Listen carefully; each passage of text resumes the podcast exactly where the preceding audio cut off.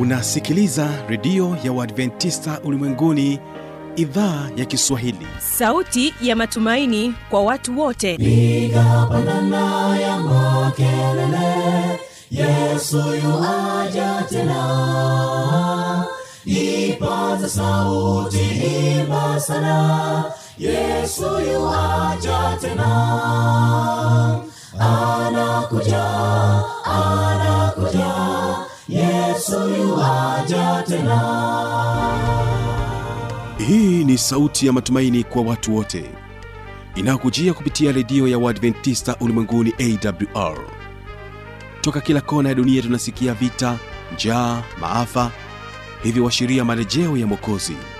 Piga panda ewe mlinzi, Yesu yuaja tena.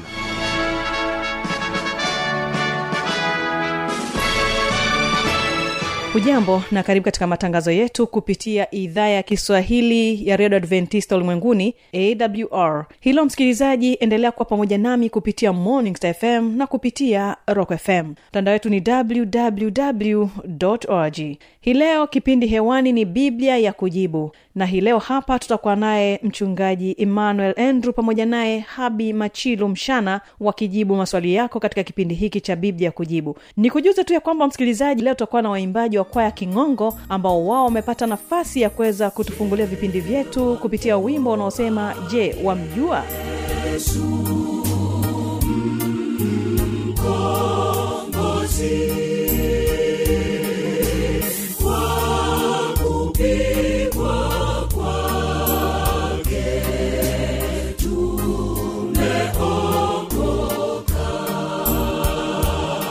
Katika wimbo wa pili tutakuwa nao waimbaji wa Burka Kwaya kutokea Arusha, watakuja kwako katika wimbo wa pili unaosema Sikia Wito. Yesu usimfanye moyo mgumu, hujui ya kesho ndugu ujeleo. Basi awali ya yote patia fursa kuweza kusikiliza kwa uzuri kabisa wimbo unaosema Je, wamjua, ambao umeimbwa na waimbaji wa kwaya ya King'ongo kutokea Dar es Salaam. Je, wamjua Yesu mkombozi.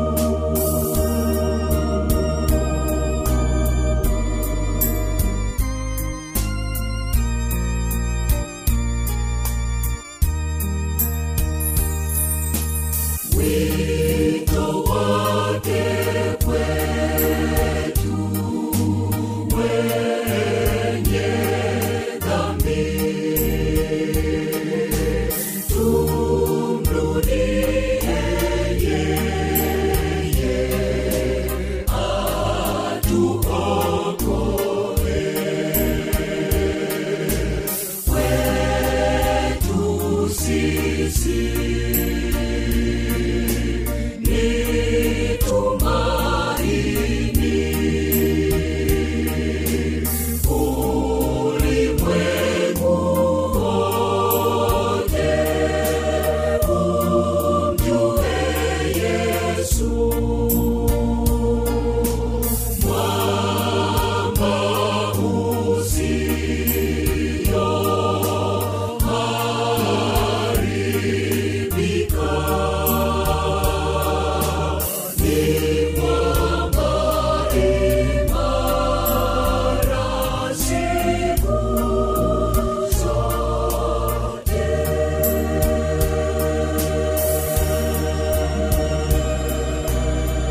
Asante sana kwaya King'ongo kwa ujumbe huo mzuri, nami nachukua nafasi ya pekee msikilizaji kukaribisha katika kipindi hiki cha Biblia Kujibu, na huyu hapa mchungaji Emmanuel Andrew pamoja naye Habi Machilu.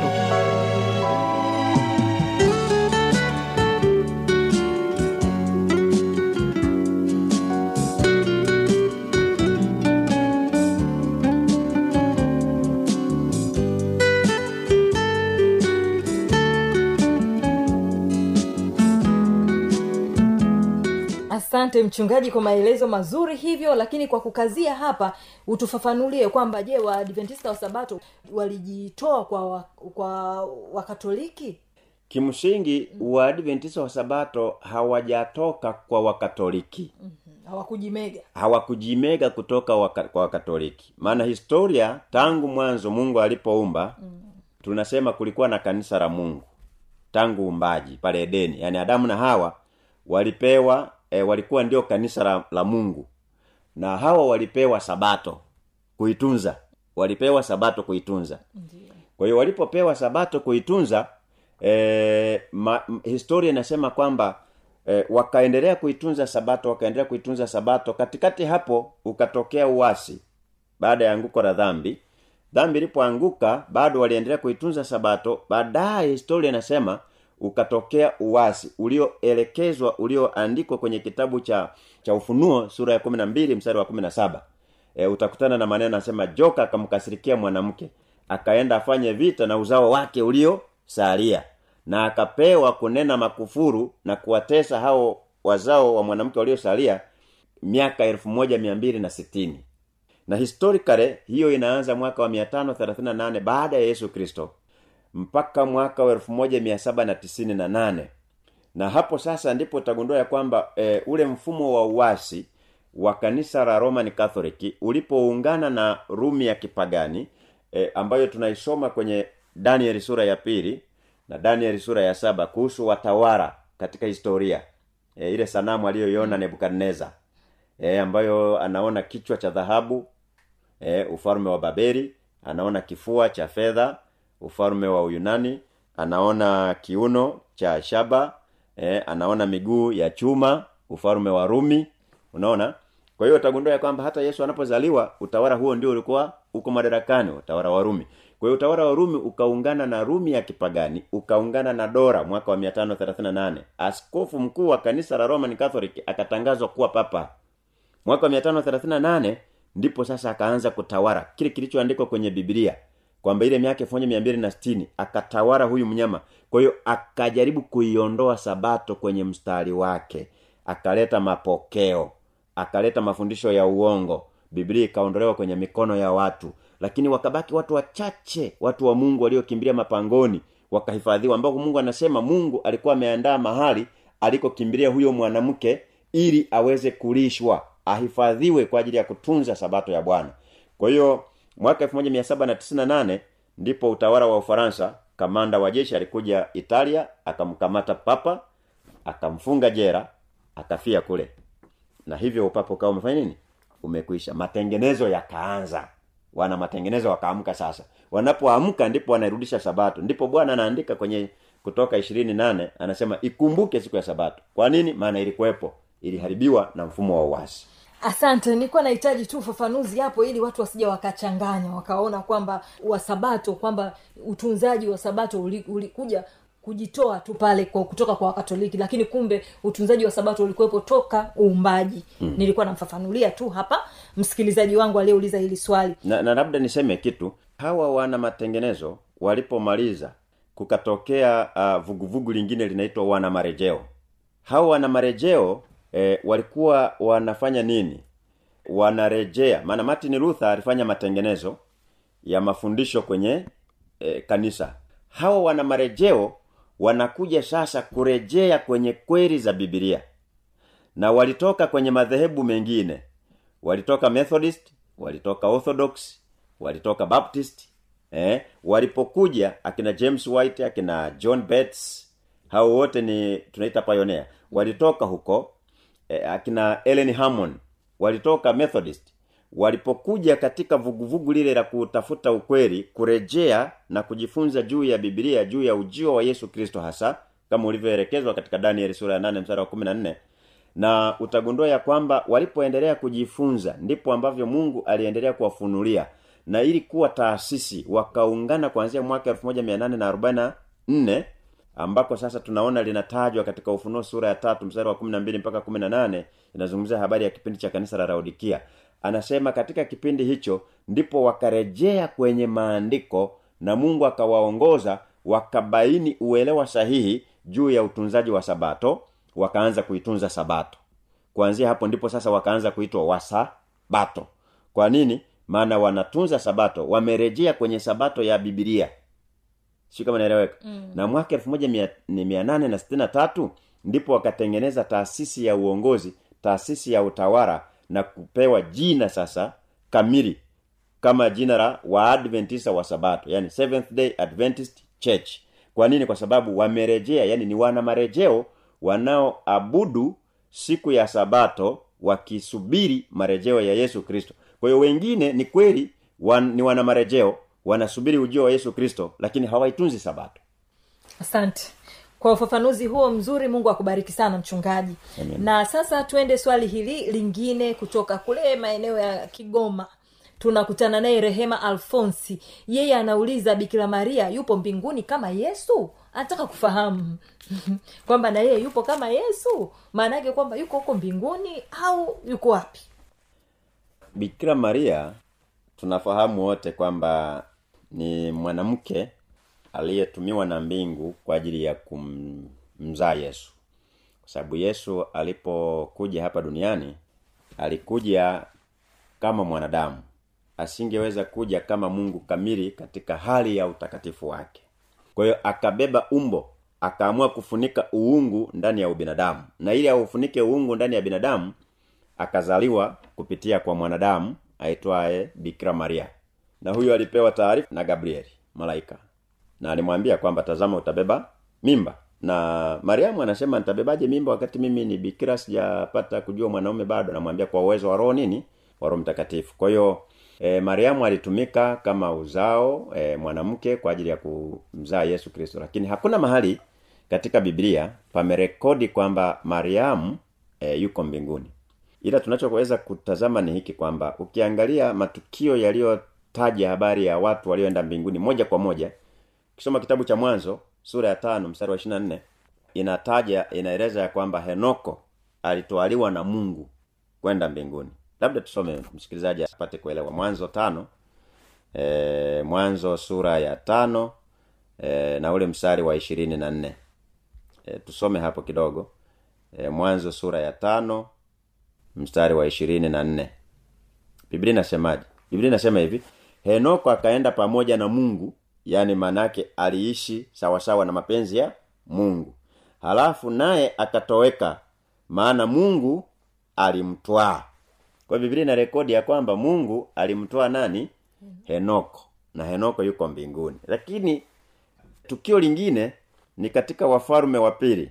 Ni katika Wafalme wa Pili, ndugu mtangazaji, sura ile ya 2, mstari wa 1, alafu tutasoma na mstari wa 11. Mstari wa 1 unasema, ikawa hapo Bwana alipopenda kumpandisha Elia mbinguni kwa upepo wa kisulisuli, Elia alitoka Gilgal pamoja na Elisha. Alafu mstari wa 11 unaeleza sasa kilichotokea. Mstari wa 11 anasema hivi: ikawa walipokuwa wakiendelea, yani huyu ni Elia na Elisha, mbele na kuongea, tazama kukatokea gari la moto na farasi wa moto, likawatenga wale wawili, yani Elia na Elisha. Naye Elia kupanda mbinguni kwa upepo wa kisulisuli. Kwa hayo ni matukio mawili. Lakini pia kitabu cha Torati 34 mstari wa 5 na wa 6 unarekodi tukio la Musa akiwa katika vilele vya Pisiga katika mlima Nebo. Biblia inasema Musa akafa, halafu Mungu akamzika, hakuna mtu anayejua kaburi lake. Lakini ukisoma Mathayo 17 mstari wa kwanza hadi mstari wa 3 anasema hivi: na baada ya siku 6 Yesu akawatoa Petro na Yakobo na Yohana nduguye, akawaleta juu ya mlima mrefu Faragani. Mstari wa 2, akageuka sura yake mbele yao, uso wake ukang'aa kama jua, mavazi yake yakawa meupe kama nuru. Mstari wa 3, na tazama wakatokewa na Musa na Elia.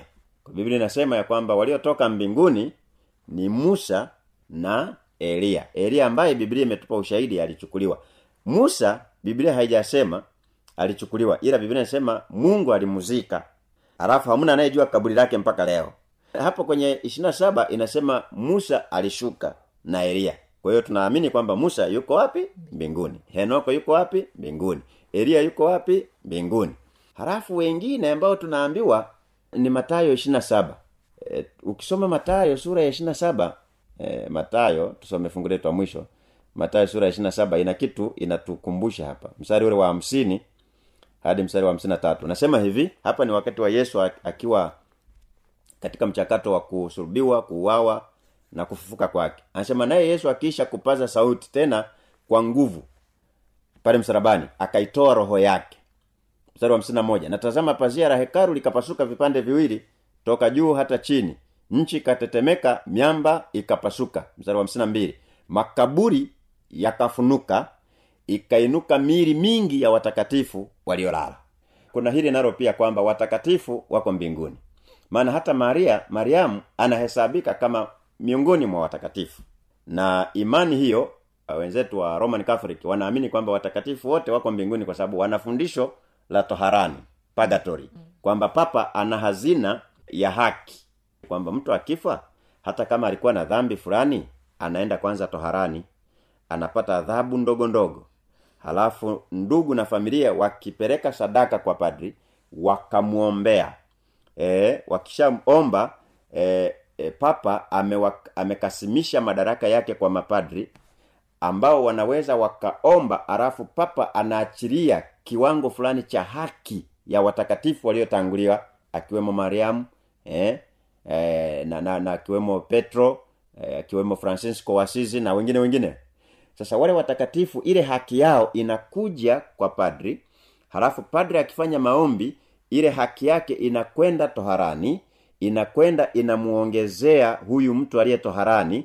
Ni kama vile alikuwa na haki 70%, sasa maombi ya padri yanampelekea haki 30%, anafikisha 100, anahamishwa pale toharani, anapelekwa peponi. Sasa hilo ni fundisho ambalo sio la Biblia. Sio la Biblia. Kwa hiyo hatuna uhakika wa Mariamu kuwa mbinguni kwa mujibu wa Biblia. Na hata hivyo Biblia inasema wakati Yesu anafufuka, wakati Yesu anakufa pale msalabani, makaburi yalifunguka, na waliotoka kwenye makaburi ni pamoja na miili ya watakatifu walio lala. Na ni kwa nini watakatifu? Kwa sababu hawa ni wale walioishi maisha ya kumcha Mungu, ambao Biblia inasema heri wafu wafao katika Bwana. Kwa hiyo hawakufufuka wote, ilinuka miili ya waliolala katika Bwana. Lakini watakatifu waliokuwa wanamcha Mungu ndio watakatifu. Sasa maana yake ambao hawakuwa watakatifu hawakufufuka siku ile, walibaki makaburini. Ndiyo. Mpaka lini? Wanasubiri ufufuo wa Yesu Kristo. Hata leo tunapokufa tunabaki makaburini mpaka ufufuo wa Yesu Kristo utakapokuja. Kwa hiyo Mariamu, ninashawishika kusema kwamba Mariamu kwa mujibu wa Biblia bado yuko ardhini, yuko kaburini pamoja na Yusufu, yuko kaburini pamoja na Petro, yuko kaburini. Wanadamu wote waliolala mauti wako kaburini, wanasubiri ufufuo. Asante mchungaji kwa majibu mazuri na kwa kukazia hapo. Wale waliopata bahati hiyo ya hao watakatifu ambao mchungaji amesoma hapo ni wale wakati ule Yesu ambapo yeye amefanya nini? Amefufuka. Maana yake kwamba huyu Bikira Maria yeye alikuwa hajafa, alikuwa mzima. Kwa hiyo wengine wote chini ya hapo bado wapo wapi? Makaburini. Basi kwa leo tuishie hapa mchungaji, Sansa. Lakini tutaendelea baadaye na maswali mengine. Amen. Asante sana kwa kutenga muda wako. Mungu akubariki. Na msikilizaji wangu, naamini ya kwamba utakuwa umebarikiwa sana sana sana na majibu ambayo leo mtumishi wa Mungu mchungaji Emmanuel Andrew ameweza kuyajibu maswali ambayo yametufikia hapa. Amani ya Bwana idumu kuwa pamoja nawe. Jina langu Habi Machilu Mshana. Endelea kutegea sikio.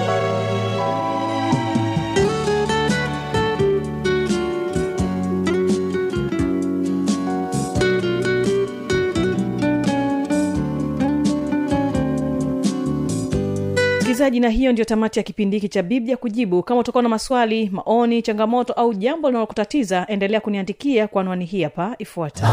Anakuja Yesu yuaja tena. Na hii ni AWR.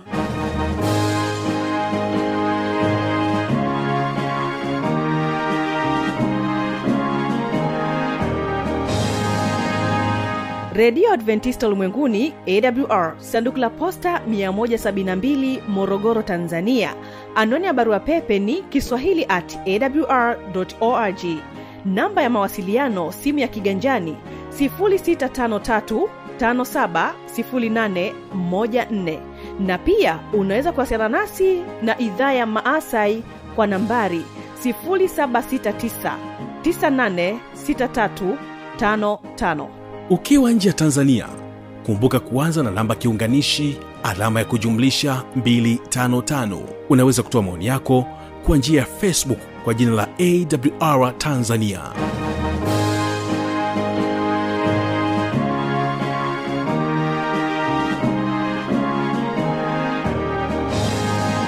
Ulikuwa nami Kibaga Mwaipaja na hii ni AWR. Kesho ni mafundisho makuu. Msikilizaji, nikushukuru sana kwa kuchagua kwa pamoja nami katika siku hii ya leo. Naamini umejifunza mengi kupitia vipindi hivi. Basi Burka Kwaya, wimbo Sikia Wito, ndio wimbo ambao tunakuaga nao kutoka hapa studio tukiwa kama idhaa ya Kiswahili ya Radio Adventista Ulimwenguni AWR.